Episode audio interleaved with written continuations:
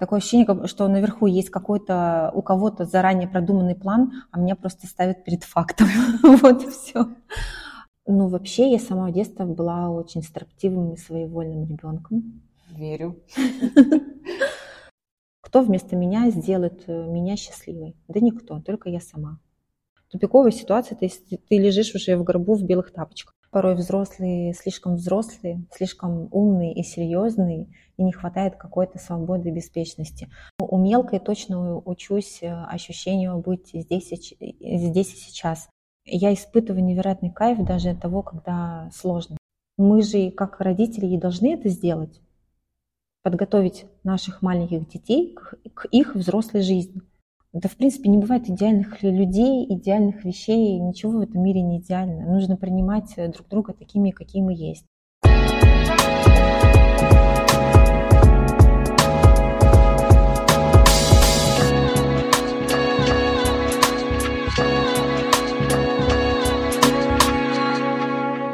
Всем привет!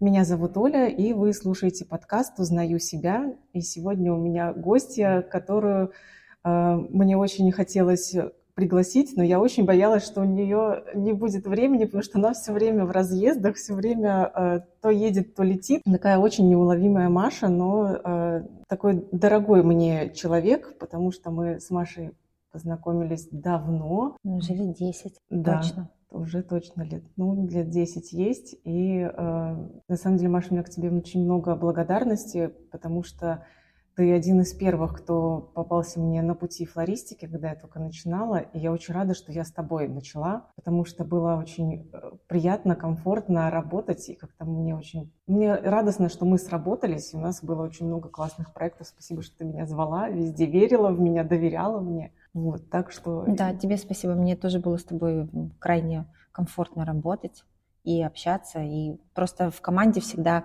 ты ценишь не только профессиональные качества, но и личностные тоже. Согласна. Так что хорошо, что мы нашли друг друга. В общем, у меня в гостях а, Маша. Я сейчас попрошу Машу саму представиться. И а, первый вопрос, который я задаю гостям, я у них спрашиваю, ответь мне, пожалуйста, на вопрос, кто ты?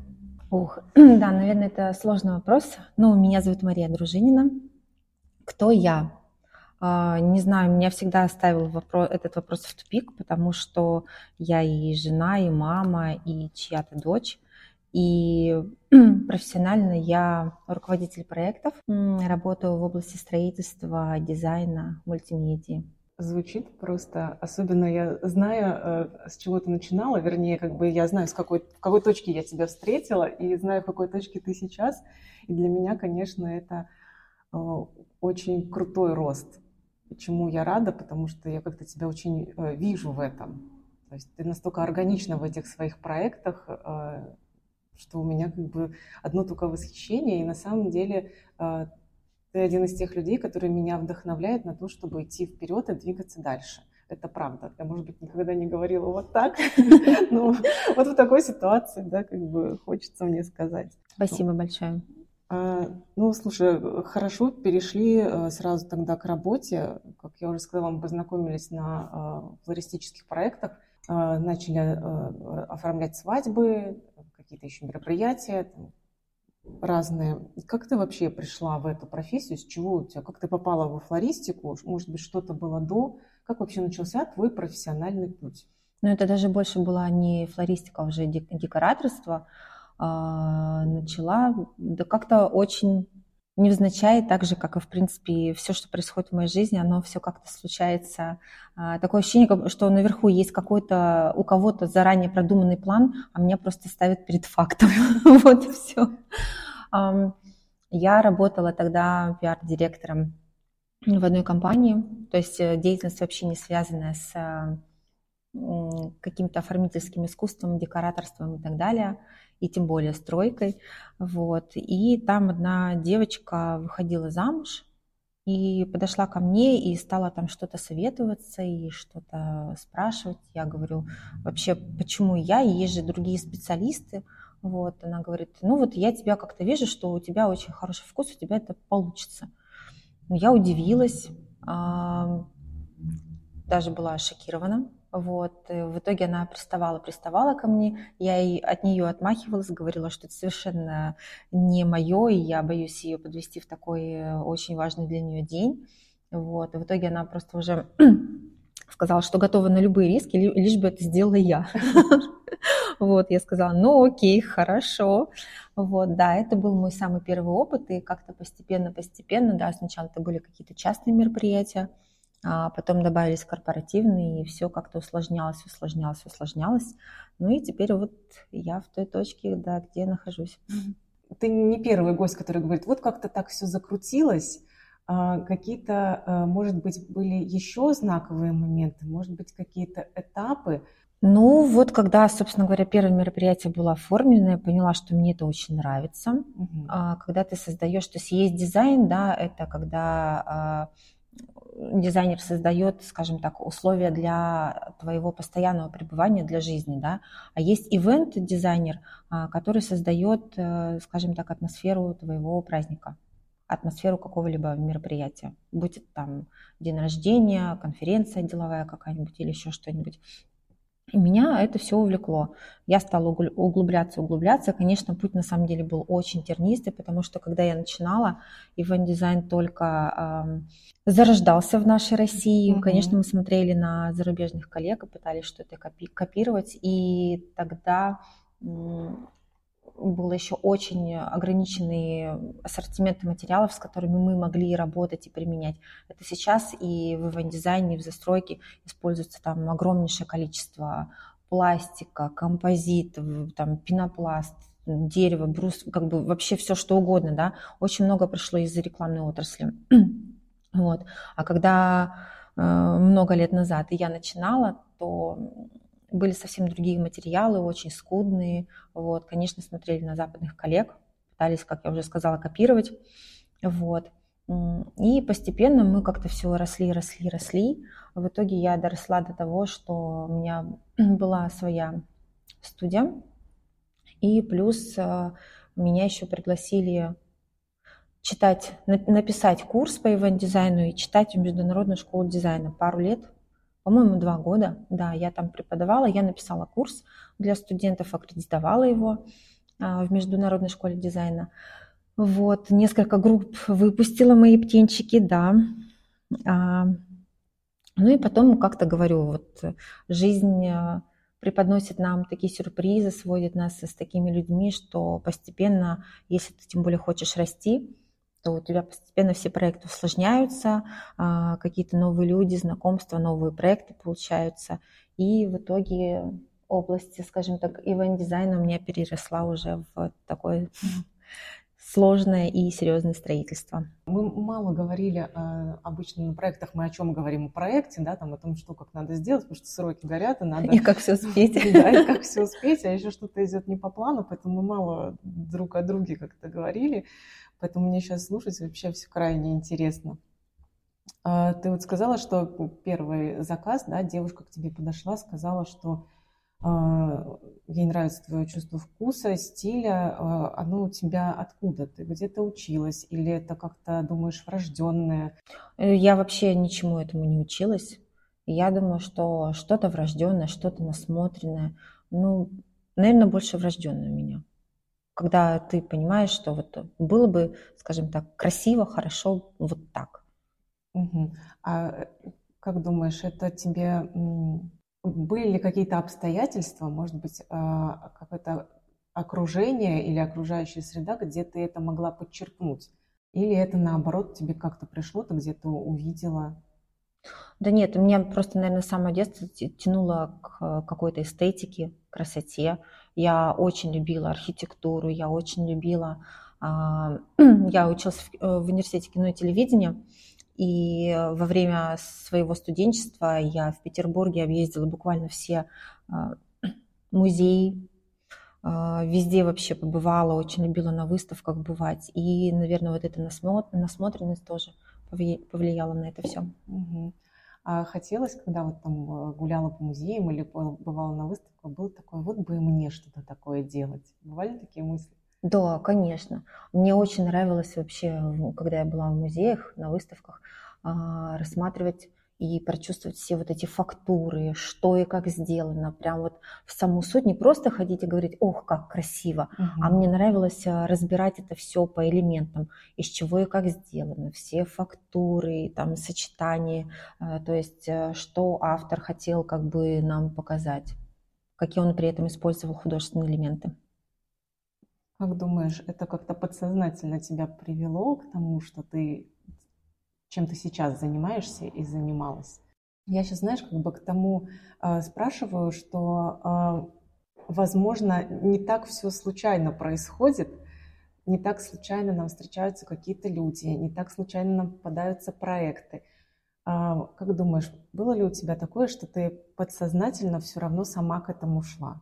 Я думаю, что однозначно да. И опыт, ну, опять же, я с самого детства получалась таким организатором, даже в какой-то, ну, даже в семье была в той или иной степени организатором. То есть там мне родители всегда доверяли там а, организовывать э, какие-то там, ну не то чтобы праздники, но совместные посиделки. Вот. И я всегда была неким таким организатором, который а, организовывает весь, как бы весь процесс, а, ставит, скажем так, ответственность на, ответственных на свои места. И, в принципе, это действительно мне, у меня это было всегда, и сейчас это в моей работе тоже есть. Да, Поэтому зачатки, они всегда есть в человеке. Просто когда ты встречаешься с людьми, оказываешься в каких-то ситуациях, то у тебя а, э, это все усложняется, укрепляется, и ты просто становишься более профессиональным, скажем так. То есть как будто звучит так, как будто бы ты знала, э, кем ты хочешь стать, когда вырастешь. Кстати, кем мечтала быть, когда вырастешь? Вообще самая моя первая была мечта – это быть учителем. Угу. И я всячески пыталась это практиковать на своей младшей сестре. Ей, конечно же, это все не понравилось, вот, но я очень, да, хотела быть учителем, и поэтому а, моей сестре какой-то период времени приходилось это терпеть. Вот. Потом а, я, кстати, хотела быть модельером. Это тоже очень как бы связано с а, дизайном. Ну, то есть мне всегда нравилось что-то креативить, что-то создавать, творить руками, придумывать какие-то новые образы. Потом я какой-то период своей жизни рисовала. Ну, то есть меня всегда тянуло к какому-то вот выражению себя выражению себя и свободе. О, да, свобода это вообще мой неотъемлемый атрибут. Я, я без нее не могу. И я всегда рушу все рамки, в которые меня пытаются запихнуть. Возможно, поэтому отчасти, я думаю, что поэтому ты такой востребованный специалист, и за тебя так держится.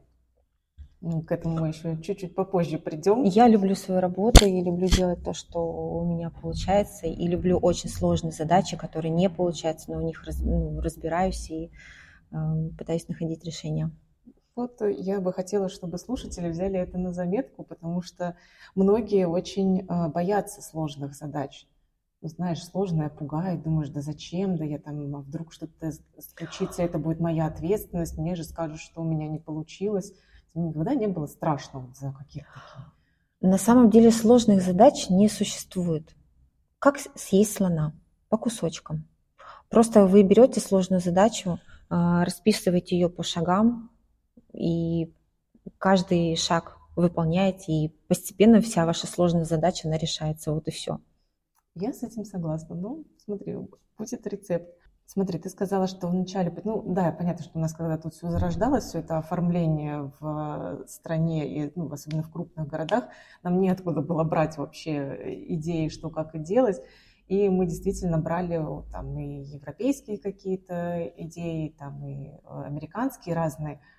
Как думаешь, копировать это хорошо или плохо? Если копировать э, вот полностью от А до Я, я считаю, что это все-таки плохо. А, но на этапе, может быть, э, обучения это хороший прием, потому что ты э, прочувствуешь, как ведет тот или иной себя материал. Вот. А потом все равно, как бы я из своих студентов так учила, что смотрите, смотрите очень много красивых работ, формируйте у себя на вот эту насмотренность. а, изучайте все материалы. И когда у вас внутри уже накопится такая база, вы, вы уже сможете творить сами. То есть применять определенные материалы, техники, там, технологии, да, и создавать что-то свое. Поэтому, если вы будете заниматься только копированием, это, конечно, плохо. Вот. Но для того, чтобы изучить что-то, постичь, то это норм. Да, согласна, согласна. Смотри, э, были оформления, э, был декор. Дальше постепенно ты стала уходить из э, свадебных, свадебной флористики, свадебного декора, оформления мероприятий и перешла действительно к какому-то строительству, потому что на каком-то этапе мы с тобой, ты меня приглашала работать в планетарий, в наш планетарий на обводном, там выставка А, ну была. да, это мы как раз там строили выставку, да. Угу. Я уже забыла. Уже не помню, у меня столько проектов, хорошо, что я помню. Э, как появился, как ты перешла вот от одного к другому, потому что, ну, оформление это оформление, да, как бы, а тут, ну, уже такой масштабный проект, большой. А на самом деле переход и незначительный. Наоборот, э, переход из, э, от частных мероприятий к корпоративным, он был гораздо более существенным и трудным. А вот как раз от корпоративных мероприятий на застройку уже выставок это очень небольшой шажок на самом деле. Ну, то есть, когда ты уже умеешь расти, ты, в принципе, э, тебе относительно легко даются следующие ступеньки. Ну, в целом, да, и плюс э, твои клиенты, которые с тобой работают, они уже видят и понимают, на что ты способна. А, вот. В частном мероприятии, а, по крайней мере, тогда было очень сложно показать какой-то масштаб. Сейчас частные мероприятия проходят с огромными бюджетами, с хорошими масштабами. Вот. Раньше такого не было. Угу. И раньше было сложно показать масштаб, и только можно было как раз на корпоративных мероприятиях. Вот. Ну и там уже до выставок на самом деле недалеко. Это да. А... Были сначала корпоративные мероприятия, потом а, фестивали, а, и потом уже вот выставки и прочее, прочее. Класс. То есть ты можешь сказать, что ты первопроходец в наших в нашем, скажем так, мире декора, ивент-мероприятий, каких-то выставочных, вот в росте этого масштаба? А, ну, в ивент-дизайне первопроходец однозначно да. Вот. Хотя, опять же, есть мои коллеги, которые более медийные, а, более известные. Я, честно говоря, никогда не любила вот эту медийность и известность, поэтому а, никогда в Инстаграме не пиарила себя. Я была как-то больше сосредоточена на работе. А как, как ты тогда находила клиентов? Или они сами тебя находили? Да, больше сарафанное радио. Когда ты делаешь свою работу хорошо, то как бы этим твоя работа нравится, и тебя советуют дальше другим людям. Угу. Честно говоря, мы рекламу даже практически никогда не давали. Я в это верю. Если что, обращайтесь к Маше. Если вам надо что-то построить глобальное, э, даже в масштабах страны, о чем чуть позже скажем, то вот, пожалуйста, я вам настоятельно рекомендую Машу.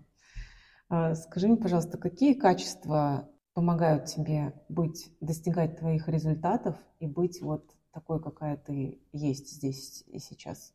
А, Наверное, самое большое качество – это умение слушать себя, понимать, что нужно тебе, самодисциплина, а, саморазвитие. Как бы, как ни крути, но без самообразования а, ты ничего не сможешь сделать. Ну и плюс, э, про дисциплину я уже сказала, настойчивость и самое главное – оптимизм. Вот правда. Несмотря на то, что очень много было различных успехов. А, поверь, трудностей, а, промахов, каких-то неудач было еще больше. И на самом деле очень важно всегда после какой-то очередной неудачи провести работу над ошибками, понять, а, где ты облажался, где ты проявил слабинку, где твои слабые стороны. Все это подкачать, сделать выводы и идти дальше. Можно упасть сто раз, но главное встать сто один раз. Согласна. Ну, знаешь, что довольно-таки сложно э, признавать, признаваться в своих ошибках, признавать свои какие-то слабые стороны. Не каждому человеку легко дается сказать, да, вот тут я не прав, вот здесь я облажался. Потому что ну, становится как-то немножечко стыдно. Нет, а стыдно за что? Э, я не знаю, я всегда легко это делала, потому что мы все люди, и на самом деле я не считаю себя каким-то уникальным человеком. Все это есть в каждом из нас. Э, каждый человек имеет право на ошибку, каждый человек э, может сделать себя каким угодно. Супер успешным, там, супер талантливым и так далее. А... Упорство, дисциплина, трудолюбие. Запоминайте, записываем. Все, у меня тут список уже готов заговорили уже так потихонечку об успехе, э, ты себя можешь назвать успешным человеком? Я могу себя однозначно назвать счастливым человеком.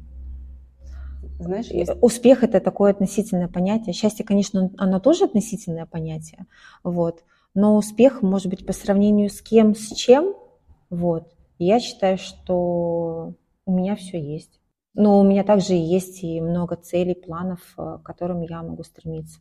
Нужно всегда ценить то, что у тебя есть, и mm-hmm. ставить себе какие-то следующие цели, чтобы потихонечку идти дальше туда. Знаешь, есть такая фраза «Успешный человек никогда не будет счастливым, а счастливый человек всегда успешен». Ты с этим согласна? Успешный человек никогда не будет счастливым? Может не быть счастливым. Может не быть счастливым а счастливый всегда успешен. Ну, наверное, скорее больше, да, согласна, чем нет. Ну, потому что, опять же, а, твое внутреннее ощущение самого себя, определение самого себя, а, определение своего счастья будет, скажем так, говорить тебе, успешен ты или нет. Опять же говорю, все в этой жизни настолько а, субъективно и относительно. Что такое счастье, что такое успех? Для каждого свое. Вот. Кто-то кто на меня посмотрит и скажет, господи, да она такая счастливая, она такая успешная. А кто-то посмотрит на меня и скажет, господи, неудачница, капец. Поэтому все настолько относительно. А что тебе помогает так а, в себя верить и вот такую опору на себя иметь? Ну, как мне кажется, у тебя довольно такой а, крепкий внутренний стержень и вера в себя. Наверное, я понимаю, что я сама хозяйка своей жизни, и никто, кроме меня, этого не сделает. Ну, в том плане, что если я себе нарисовала какую-то картинку своей идеальной жизни, то только я сама могу себе ее и организовать. То есть от кого-то ждать, там, от родителей, от близких, там, мужа, детей. Но у них же свои жизни, свои собственные картинки они рисуют. А это моя картинка. Но при этом и э, надо как-то умудряться и не быть совсем отдельной. Ну нет, конечно, конечно, все мои близкие, они вписаны, вплетены в мою картинку. И я не знаю, я люблю своих детей, свою семью, и я стараюсь э, давать свободу абсолютно всем, кто рядом со мной. То есть у каждого есть э, своя собственная жизнь, свои какие-то стремления – стараясь своим детям создавать все условия для того, чтобы они шли, могли выбирать свой путь и идти по нему. А откуда у тебя эта уверенность в том, что только ты ответственна за свою жизнь? Как у тебя это появилось? Родилась и такая, все, жизнь моя, буду делать, что хочу. Ну, вообще, я с самого детства была очень строптивым и своевольным ребенком. Верю. Вот. А, а потом, да, наверное, опыт. Опыт и наблюдение за жизнью, когда я понимала, что, ну, правда. Кто вместо меня сделает э, меня счастливой? Да никто, только я сама. Скажи, а были люди, или, может быть, какие-то, не знаю, при, примеры из истории, там, знаю, может, каких-то известных людей или ну, малоизвестных людей, на кого ты могла опираться в плане у него получилось, значит и у меня получится. Вообще, да, мне э, нравилось читать истории э, удивительных людей, великих людей. Э, я увлекалась чтением биографий э, во, время, во время своего первого уни- университета. Вот. И да, я видела, читая биографии, я видела, что это обычные люди, которые просто имели свое упорство, не опускали руки, и всегда смотрели с оптимизмом. То есть из любой ситуации можно найти выход всегда. Не бывает тупиковых ситуаций. Тупиковая ситуация, то есть ты лежишь уже в гробу в белых тапочках. Вот там, да, ну, как бы выхода уже никакого. А пока ты живешь на этой земле, выход есть всегда из любой ситуации. Нужно просто подумать и найти этот выход. Согласна. Скажи, а ты можешь сказать, что ты такой человек? Какой? На которого можно посмотреть и вдохновляться твоим примером. Ну, возможно, да, для кого-то, да. Например, для твоих детей. Вот сомневаюсь. Почему? А, ну, потому что для них я в первую очередь мама, и они еще на таком, в таком возрасте находятся, когда м, не могут оценить меня с точки зрения а, уже прожитого опыта. То есть для того, чтобы оценить мой путь, им самим нужно пройти какой-то свой путь а, со своими ошибками, падениями, взлетами и так далее. Тогда они посмотрят на меня и скажут, о, мам, ну да, ты там тоже что-то смогла. А пока что, ну, у меня там дочери 7 лет, а сыну 18, у них нет еще такого опыта, поэтому для них я просто мама. Удачно так перешла как раз э, по списку моих вопросов. А, помимо того, что ты классный специалист в своей области, ты же еще жена и мама. А, как тебе в этих ролях быть? Клево. Очень люблю свою семью, очень благодарна своему супругу за то, что он дает мне свободу быть собой а, потому что ты сама знаешь, у меня очень перелетная моя жизнь, uh-huh. вот. И спасибо ему за то, что он всегда дает мне свободу, и я могу быть э, там, где мне нужно быть, и заниматься тем, что я люблю. А, дети, да, я обожаю своих детей и тоже стараюсь давать им свободу. Ну вот пока дочка маленькая, она со мной везде там летала, на все мои стройки и так далее. Вот, а сын, э, да, он живет в Петербурге, закончил школу, сейчас в университете уже учится. Да, я удивляюсь все время, как быстро растут чужие дети, особенно на твоем примере, потому что я помню и э, Дениса маленьким, э, Дашу-то вообще там с рождения буквально – и сейчас, как ты мне сказал, что Даша пошла в школу, я такая, боже мой, в школу, в школу, я же видела ее совсем маленькой. Оля, несмотря на то, что это мои дети, я тоже удивляюсь, как быстро они растут, и, потому что я за ними не успеваю взрослеть, правда. Какие-то этапы я заново прохожу вместе с ними, и для меня это все, все равно все новое с точки зрения мамы. Это и хороший жизненный опыт, потому что, мне кажется, когда мы взрослеем, мы теряем немножко вот эту детскую непосредственность, эту детскую, а, детское умение смотреть на мир как на э, то, что все возможно. Все возможно, и плюс э, находить какие-то маленькие радости в каждом дне. Ты права, порой взрослые слишком взрослые, слишком умные и серьезные, и не хватает какой-то свободы и беспечности. Наверное, в этом тоже как бы я благодарна своей работе, своей деятельности, потому что э, у меня проекты разносторонние, и они не позволяют, чтобы ко мне прикрепилась какая-то одна моя маска. Мне все время приходится быть разной, все время приходится быть гибкой и делать, э, ну, как бы подстраивать свой график под э, работу, под мои перелеты, и сюда же вплетать семью, поэтому э, мне приходится быть гибкой и такой открытый. Угу. Не просто, тем более если учесть, что твой такой последний э, крупный проект это был в Сочи. Это, к слову, о перелетах, э, о том, что у Маши география работы очень широкая, а твой э, ближайший текущий проект – это Камчатка. Да. Как вообще это получилось? И расскажи поподробнее, о, ну, насколько возможно, насколько захочешь, об этих проектах. Что ты делала в Сочи и что предстоит на Камчатке? А, в Сочи, да, мы строили планетарий, я была руководителем проекта. А, планетарий в Олимпийском парке.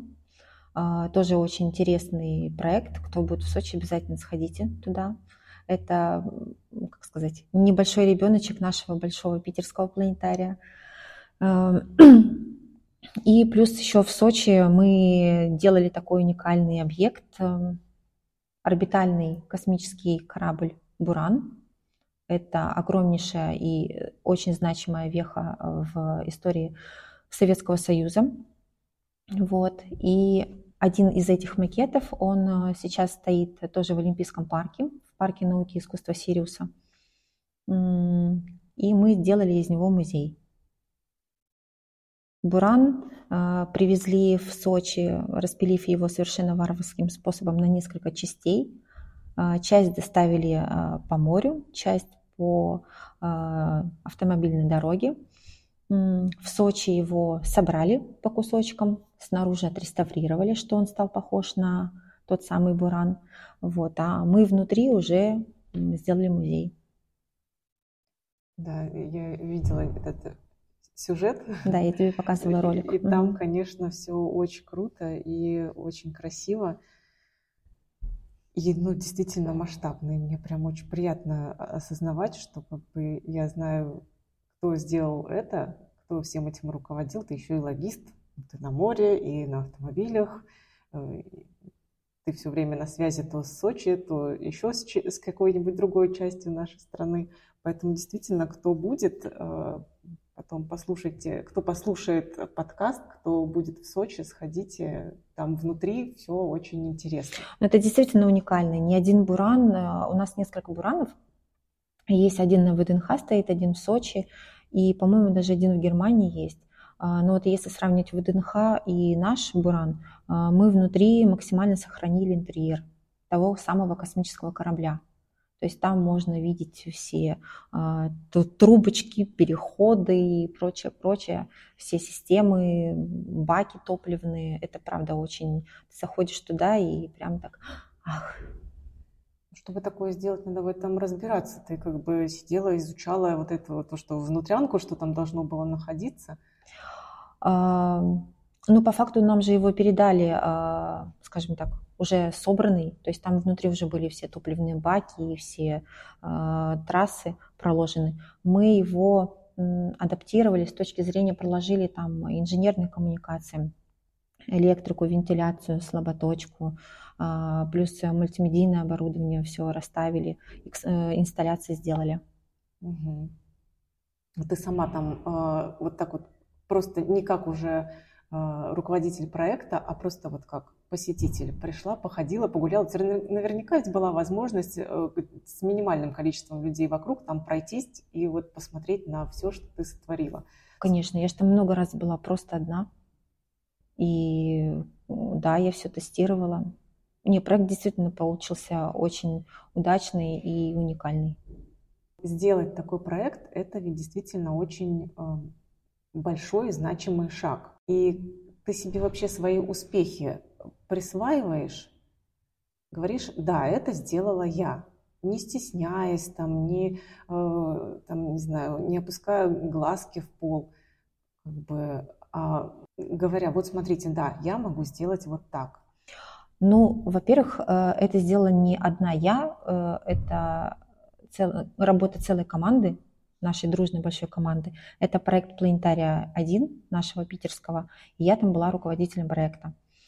А, но, конечно, я могу сказать, что это сделала я, потому что я принимала непосредственное участие в организации всего этого процесса, начиная от документации а, проектной и заканчивая уже документацией, которая сдается, плюс все строительно-монтажные работы, пусконаладка и так далее. Красную ленточку перерезала, было открытие такое, и там ножничком чик. Не, официальное открытие а, они сделали уже сами, когда мы передали Буран, в фонд Сириус, они там уже сами сделали официальное открытие. Это уже была не наша задача. Ну, когда-нибудь, может быть. Может быть, кстати, на Камчатке. Э, давай переедем из Сочи на Камчатку. Очень неожиданно, как это случилось, что там будет э, и как тебя вообще... Просто маленькая предыстория. Когда... Ну... Сейчас, извини. Когда мы с тобой там в какой-то раз недавно списались, и ты говоришь, все, я в Питере навсегда. Я такая, Маша, зная тебя, ты мне говоришь, нет, нет, точно навсегда. И через какой-то там буквально там проходит небольшой промежуток времени, Маша говорит, я буду работать на Камчатке. Я такая, «Ну, здравствуйте. В принципе, ничего удивительного, да? А, да, ну, к сожалению, я пока об этом проекте много не могу говорить, потому что это еще на стадии все проектирования, но там действительно планируется благоустройство Никольской сопки, а, планируется строительство также планетария, визит-центра, лаборатории, коворкинга. Проект очень большой, сложный и интересный. Все, как я люблю. Угу. Все, как я люблю. И совсем тебе не страшно за него браться. Это совершенно точно. Особенно если мы послушаем то, что было до. А, я вообще не сомневаюсь, что ты mm. исправишься. И уже, честно говоря, даже мне бы хотелось туда слетать и там посмотреть, побывать. Ну, Давай. Сначала до Сочи доедем. Пока там все строится, надо, надо до Сочи доехать. Да. На самом деле, да, я не боюсь того, что проект сложный, наоборот, даже какой-то азарт. Как вообще э, не бояться вот этих вот сложностей? У тебя никогда не возникает там сомнений, каких-то страхов? Ой, Или... возникает, конечно. И, и что ты с ними делаешь? Я как тот самый трусливый заяц. Закрываю глаза и прыгаю в бездну вот как бы вот так я справляюсь со своим страхом. Мне страшно, конечно, всегда неизвестно. Ну, не знаю, как-то, наверное, когда ты идешь по своему пути, там, здесь с каким-то маленьким проектом справился, м, молодец, потом проект побольше, потом еще побольше. И сейчас, конечно, э, то есть, ну, мне уже не страшно браться за такой проект. Конечно, если бы мне его предложили 10-15 назад, я бы отказалась, сказала бы, ребята, я не вытяну его, я не специалист. Сейчас я понимаю, что да, я могу. Ну, получается, что это очень важно присваивать себе свой любой предыдущий опыт, потому что это такая возможность опереться на него, когда ты получаешь какую-то задачу больше и ну, от которой становится чуть страшнее, чем в прошлый раз. Но ты знаешь, что ты справился в прошлый раз, значит, справишься и в этот. А что значит присваивать? Нужно, мне кажется, здесь э, это слово как-то некорректно подобрано. Нужно реально оценивать э, свой путь. То, что ты уже сделал, те знания, те знания, которыми ты обладаешь, тот опыт. Ну, я примерно этот смысл как бы вкладываю угу. в слово присваивать, просто он там довольно часто сейчас звучит, э, присваивать себе свои достижения, свои опыты, именно для того, чтобы это потом послужило у нас очень, опорой. У нас очень многие люди себя обесценивают, и мы с тобой вот на днях тоже как раз разговаривали про это. Многие люди сами себя обесценивают. У меня тоже такое было, есть и наверняка будет. Ну, потому что мы все живые люди, да. да. А, как справляешься вообще с такими вещами, как, например, а, ну, бывает там что-нибудь вроде выгорания, а, усталости. Бывает ли у тебя такое, что сидишь, ты думаешь, господи, все, что мне дальше делать по жизни? Я никто, и звать меня никак. И вообще э, все, грусть, тоска, апатия, лечь на диван и ничего не делать. Ой, конечно, мне на самом деле много раз такое было. А сколько раз я рыдала на плече собственного мужа, когда говорила после очередного сложного проекта, все, я больше не могу, не буду, я буду чем угодно заниматься, только не этим. А, первое время он как-то меня поддерживал, успокаивал, потом просто уже молча гладил, потому что понимал, что я высплюсь, проснусь и буду делать это дальше. О, давай так. Э, рецепт восстановления после сложной э, работы, когда ты уже вот устал, когда у тебя вот все, как бы ничего не хочу, и что делать? Слушай, выгорание наступает тогда, когда ты э, не можешь правильно распределять э, время для работы и время для отдыха. У меня раньше тоже такое было, что я вписывалась во все проекты и были, было безумное количество дней и ночей бессонных и нервная нагрузка, и, конечно, случались какие-то факапы. Потом я поняла, что так нельзя, и я стала как-то дозировать себе работу, то есть бралась только за те проекты, которые я реально могла осилить, которые мне были интересны. А, опять же, это же ответственность перед, перед другими людьми. Ты можешь набрать себе кучу проектов и где-то не вытянуть, и ты подведешь людей. Как бы зачем это делать? Вот. Ну и говорю, самое главное, это надо научиться отдыхать. После любого проекта нужно отдохнуть. Здесь отдых уже каждый сам под себя подбирает. А потом идти дальше. А как ты отдыхаешь? Потому что у меня ощущение, что у тебя нет места для отдыха. Я не уверена даже, что ты спишь. Я сплю, да, мне приходится тоже свой сон нормировать. А, но сейчас вот э, так как я нахожусь пока в Питере, у меня проект на Камчатке, а, там, конечно, разница 9 часов, поэтому мне э, я что-то делаю поздно вечером, вот, утром рано встаю, проверяю, что сделано, плюс, когда на Камчатке, то, конечно, там тоже иначе рабочий день. Приходится подстраиваться, мелатонин очень сильно помогает. Как я отдыхаю? Но у меня, видишь, просто такие проекты, они в таких местах, там, например, Сочи, да.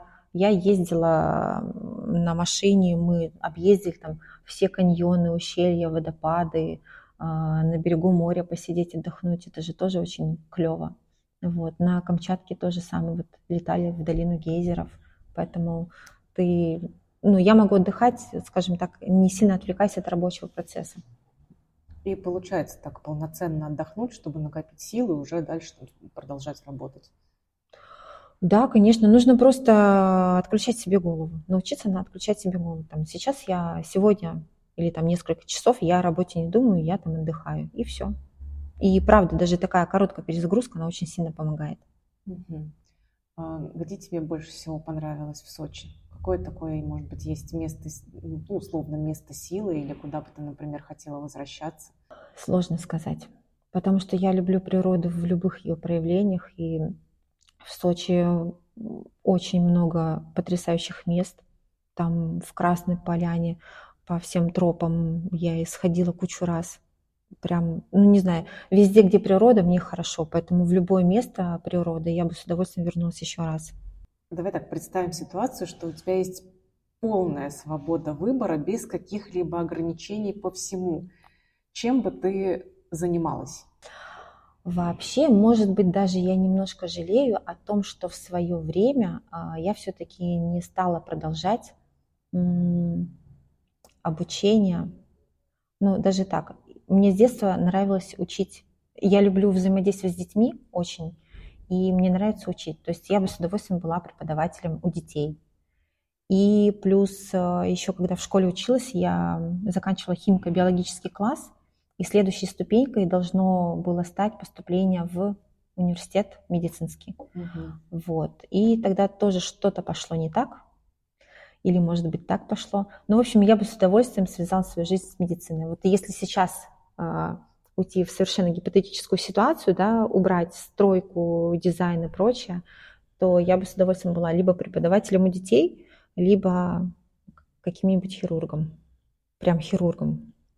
Э, вот, ну, тебе бы прям хотелось. Ну, вот это вот, а, опять же, докопаться до того, разложить все на детальки, из чего состоит. Человек. Человек. Ну, как бы, знаешь, у меня была, есть мечта, ну, которая, конечно же, не сбудется, потому что мне хотелось быть патологоанатомом.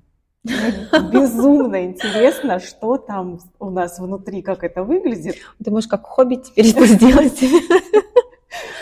Э, ну, возможно, надо подумать. И как бы э, что с нами происходит после того, как мы умираем, и вообще как там все трансформируется, как разные болезни на нас влияют. В общем, как бы мне бы в этом, если бы, опять же, у меня не было никаких ограничений, так что ты бы лечила, а я бы узнавала, что там случилось. А ты потом препарировала, да, если бы у меня не получилось вылечить. Такой черный юмор. Мне кажется, у меня бы не было работы, если бы ты была хирургом. Это был пустой морг. Не знаю.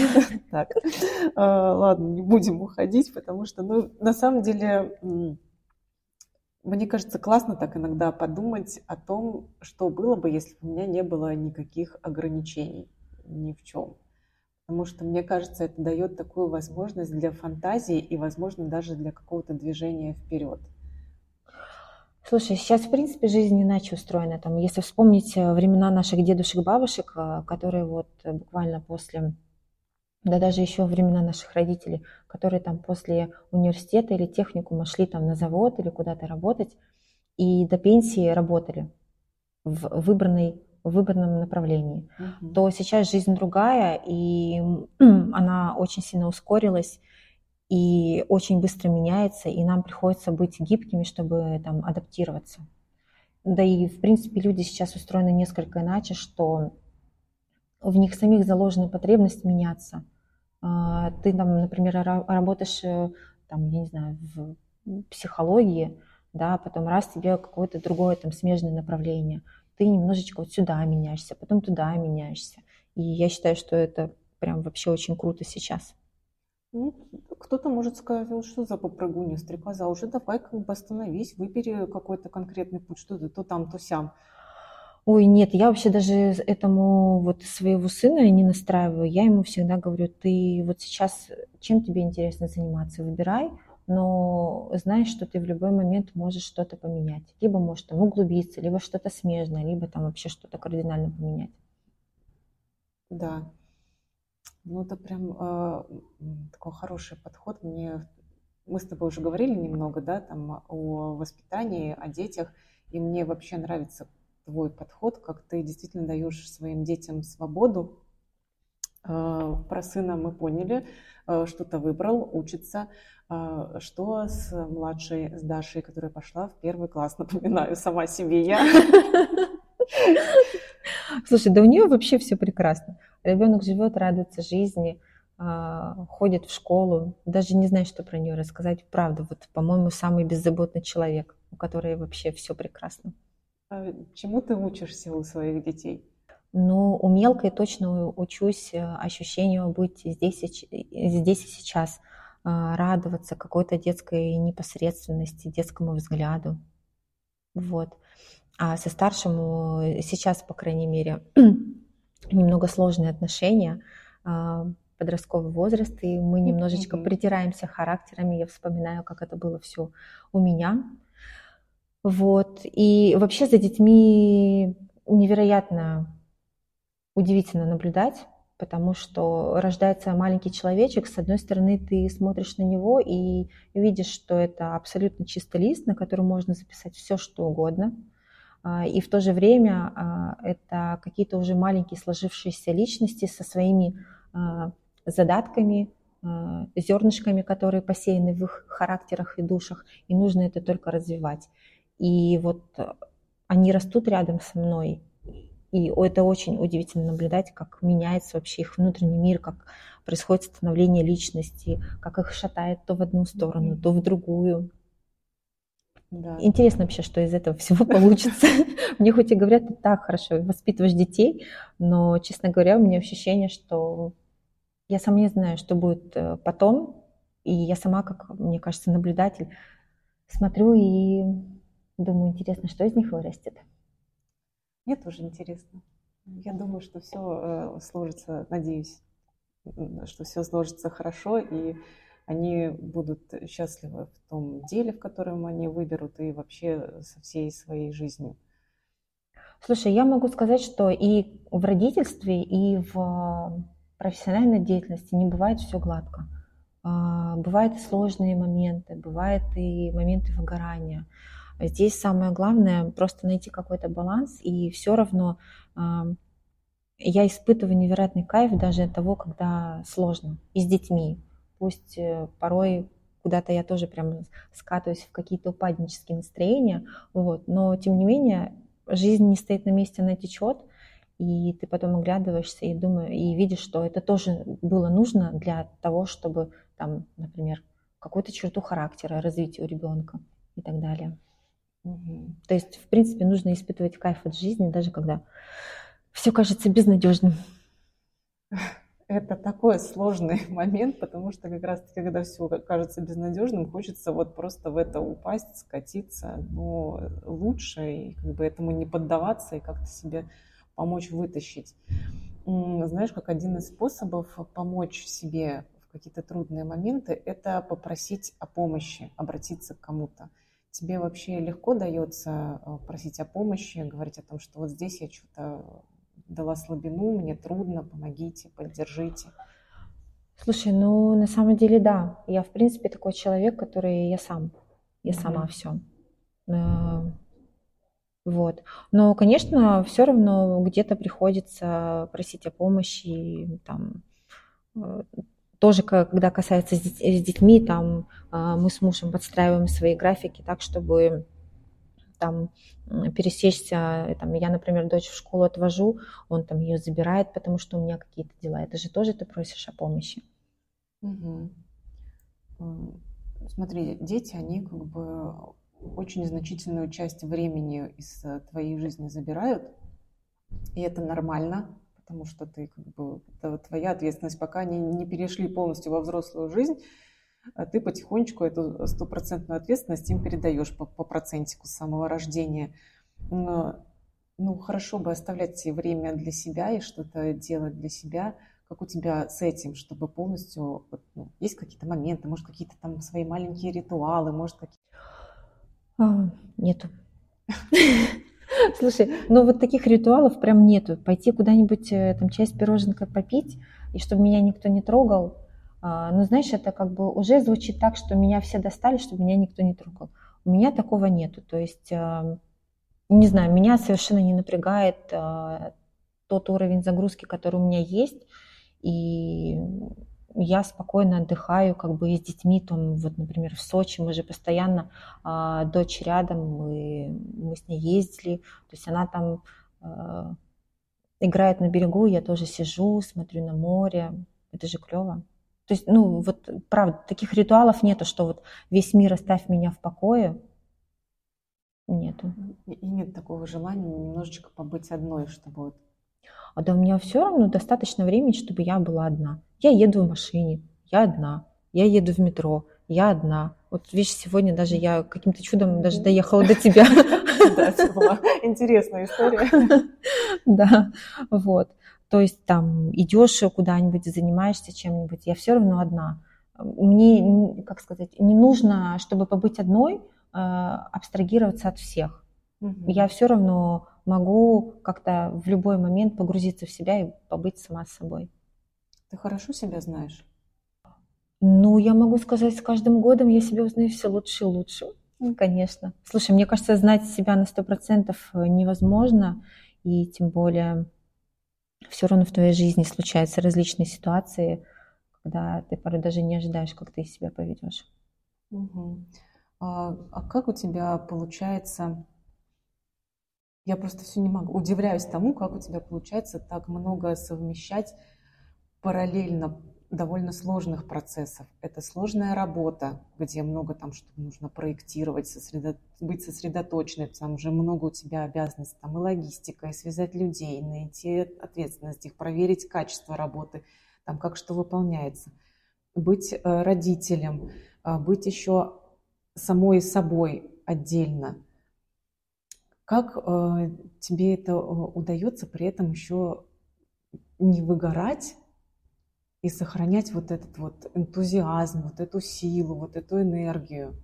Как, вообще, как думаешь, откуда у тебя это? Хороший вопрос. Надо подумать на досуге. Вообще не знаю. Ну, наверное, я могу только объяснить тем, что я люблю то, что я делаю.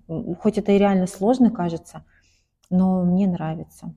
Мне нравится там смотреть, как у меня дети растут, участвовать в их жизни. Но сейчас там, например, а, сын, он уже подросток, а, мое участие в его жизни, в принципе, минимальное. Он уже сам по себе, а, у него своя взрослая жизнь начинается. С дочерью, конечно, участие побольше. Работа, конечно, очень много времени занимает. Меня в семье, да, все считают трудоголиком. Не знаю, мне просто очень нравится то, что я люблю, э, то, что я делаю. И, конечно, я порой от этого устаю, где-то я там перезагружаюсь, но в целом... Возвращаясь к родительству, я тут на днях прочитала, что родительство – это, те, это единственные отношения, в которых уже заложено расставание. Да, я с этим полностью согласна. Я помню, что я первый раз это испытала, когда моему сыну было всего три месяца. Я его укладывала спать, и в какой-то момент у меня просто внутри, внутри как э, вспышка произошло осознание, что а он не мой. То есть я его выносила, я его родила, но на самом деле это совершенно другой человек. У него будет своя жизнь, свой опыт, свой путь. И что я могу быть только там другом, человеком, который ему помогает, но он не моя собственность. И в принципе я так и действительно с тех пор отношусь к своим детям, что они сами по себе, у них э, все свое. Как бы я ни хотела, я не могу за них пройти даже одного шажка их пути. Даже если мы вместе рядом живем и 24 часа на 7 вместе, да, у них все равно все свое. Ну, это не просто признать факт, что тебе нужно отпустить своих детей в их свободное плавание. Слушай, я, честно говоря, вот не понимаю этой фразы.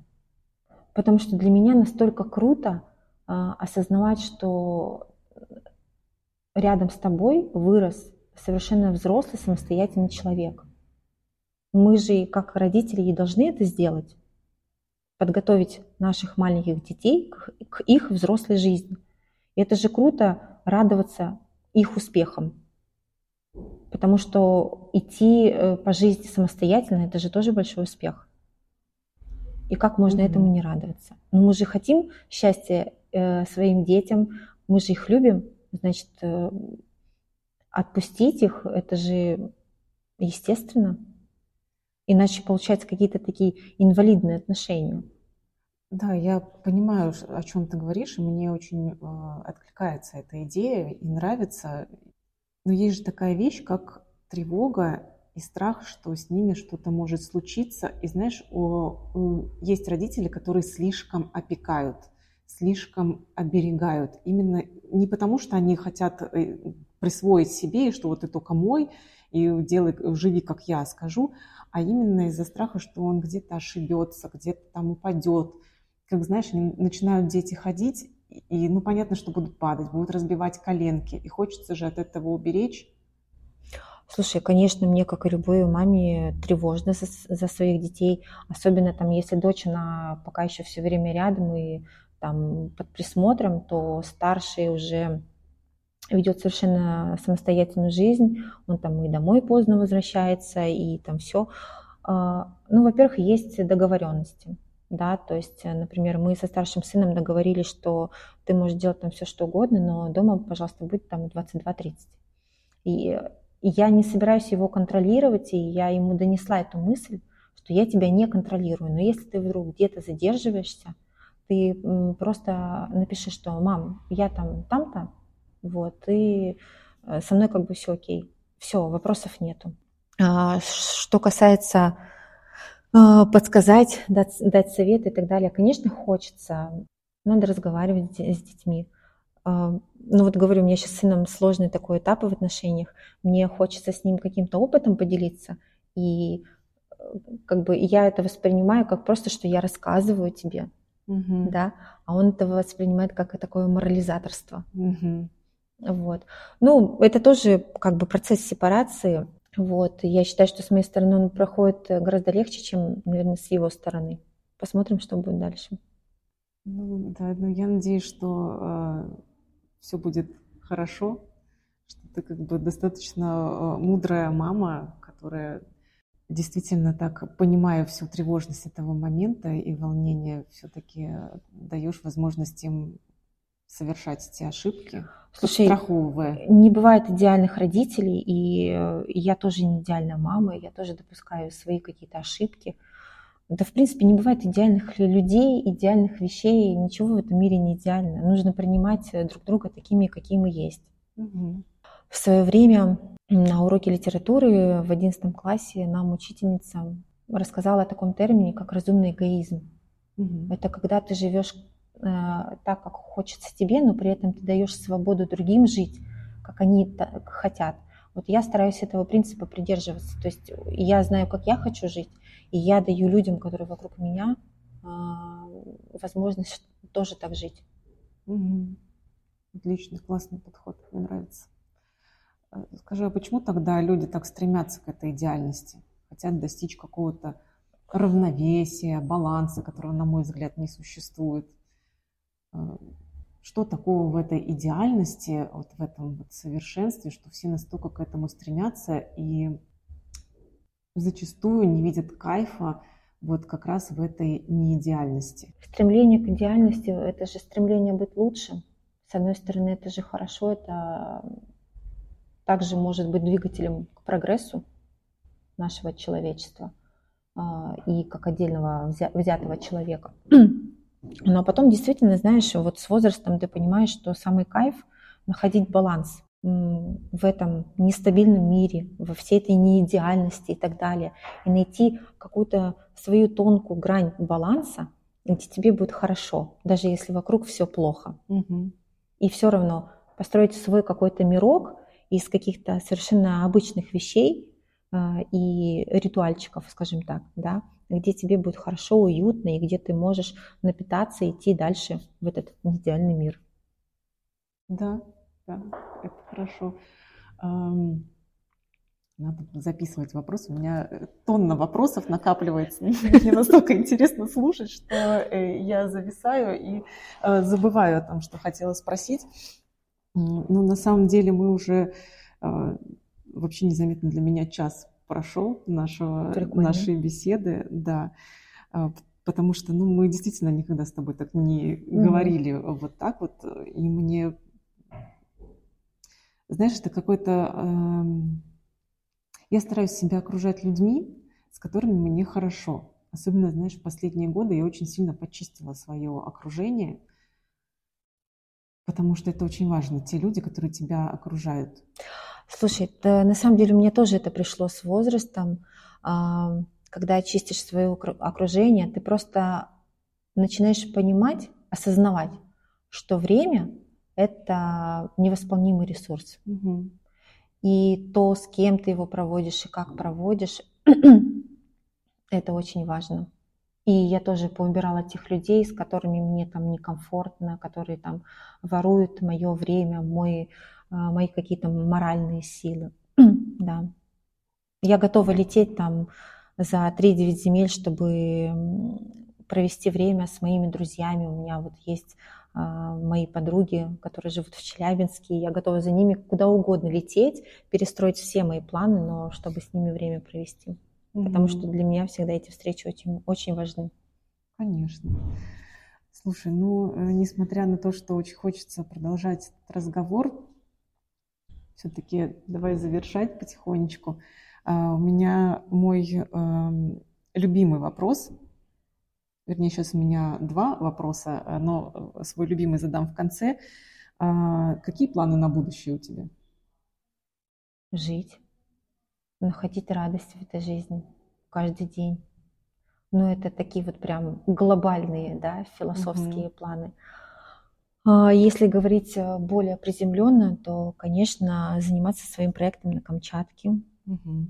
доделать какие-то дела в Петербурге, вот, дети, семья. Вот так. Хороший план.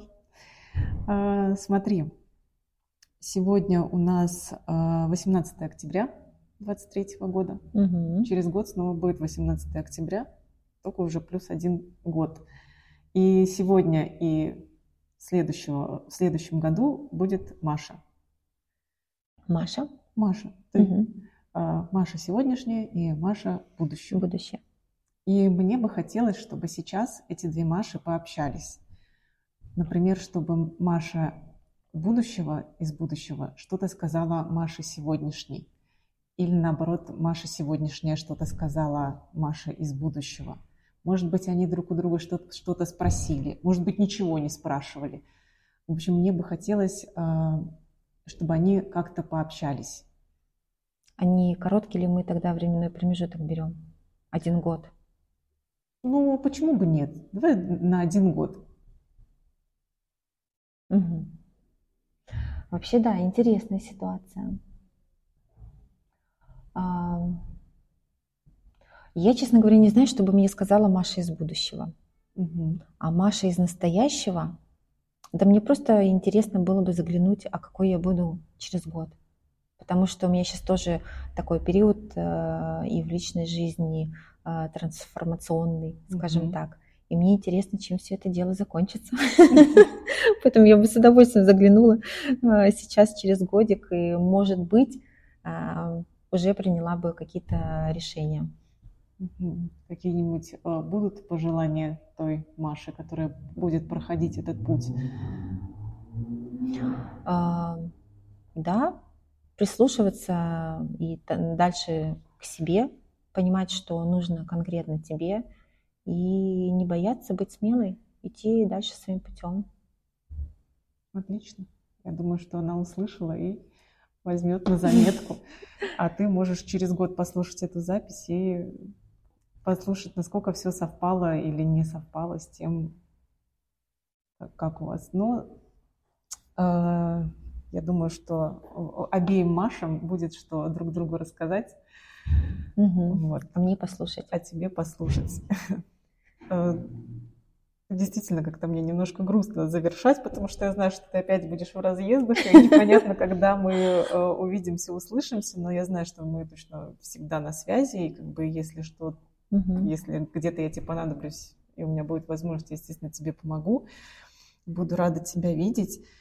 А, спасибо тебе, что ты согласилась, что ты пришла. Я так рада, что мне удалось тебя выхватить из твоего э, такого интенсивного графика, что все совпало. Спасибо тебе за этот чудесный, интересный разговор. Мне было э, очень любопытно тебя узнать чуть-чуть э, с другой стороны поговорить немножко в более спокойной обстановке, а не как обычно на проекте, когда там горит. Да, носишься. Вот, э, так что спасибо, э, я очень тебе благодарна. Я считаю, что ты большая молодец. Я тебе еще раз хочу сказать, что это правда, что ты меня вдохновляешь, что ты для меня такой очень хороший пример э, в смелости, в какой-то открытости этому миру. Я как-то в этом учусь у тебя. Вот. Так что... Спасибо, очень неожиданно слышать, потому что, а, мне кажется, ну, живешь ты, живешь там свою жизнь, этот хоп, это для кого-то вдохновение. Удивительно, неожиданно. Спасибо. Ну, тебе тоже спасибо огромное за эту встречу. Это совершенно новый опыт для меня. А, и спасибо тебе за то время, что мы с тобой работали вместе. Мне было крайне комфортно работать с тобой как я уже сказала, и чисто профессионально, и по личным качествам. Вот, и я всегда чувствовала в тебе а, надежное плечо, потому что проект это всегда работа всей команды, где каждый человек имеет огромнейшее значение. Да. Все так приятно, все так хорошо. Но я перейду к небольшой формальной части о том, что подкаст можно будет послушать на разных платформах. Это Apple подкаст, Яндекс Music, э, это и э, Spotify. В общем, э, я ссылку оставлю в описании. В общем, слушайте, ставьте огонечки, лайки, пишите комментарии, потому что все это очень помогает подкасту развиваться. И, как я уже говорила, моя основная идея всего, всего этого мероприятия как раз-таки в том, чтобы мы могли находить вдохновение в других, и чтобы мы могли, смотря на себя, находить и замечать, и э, удерживать эту опору, потому что действительно только мы ответственны за нашу жизнь и за наше счастье. И я считаю, что Маша, ты отличный пример в этом. Спасибо. Вот, так что мы завершаем. Все, всем э, хорошего прослушивания. Всем пока. Всем пока.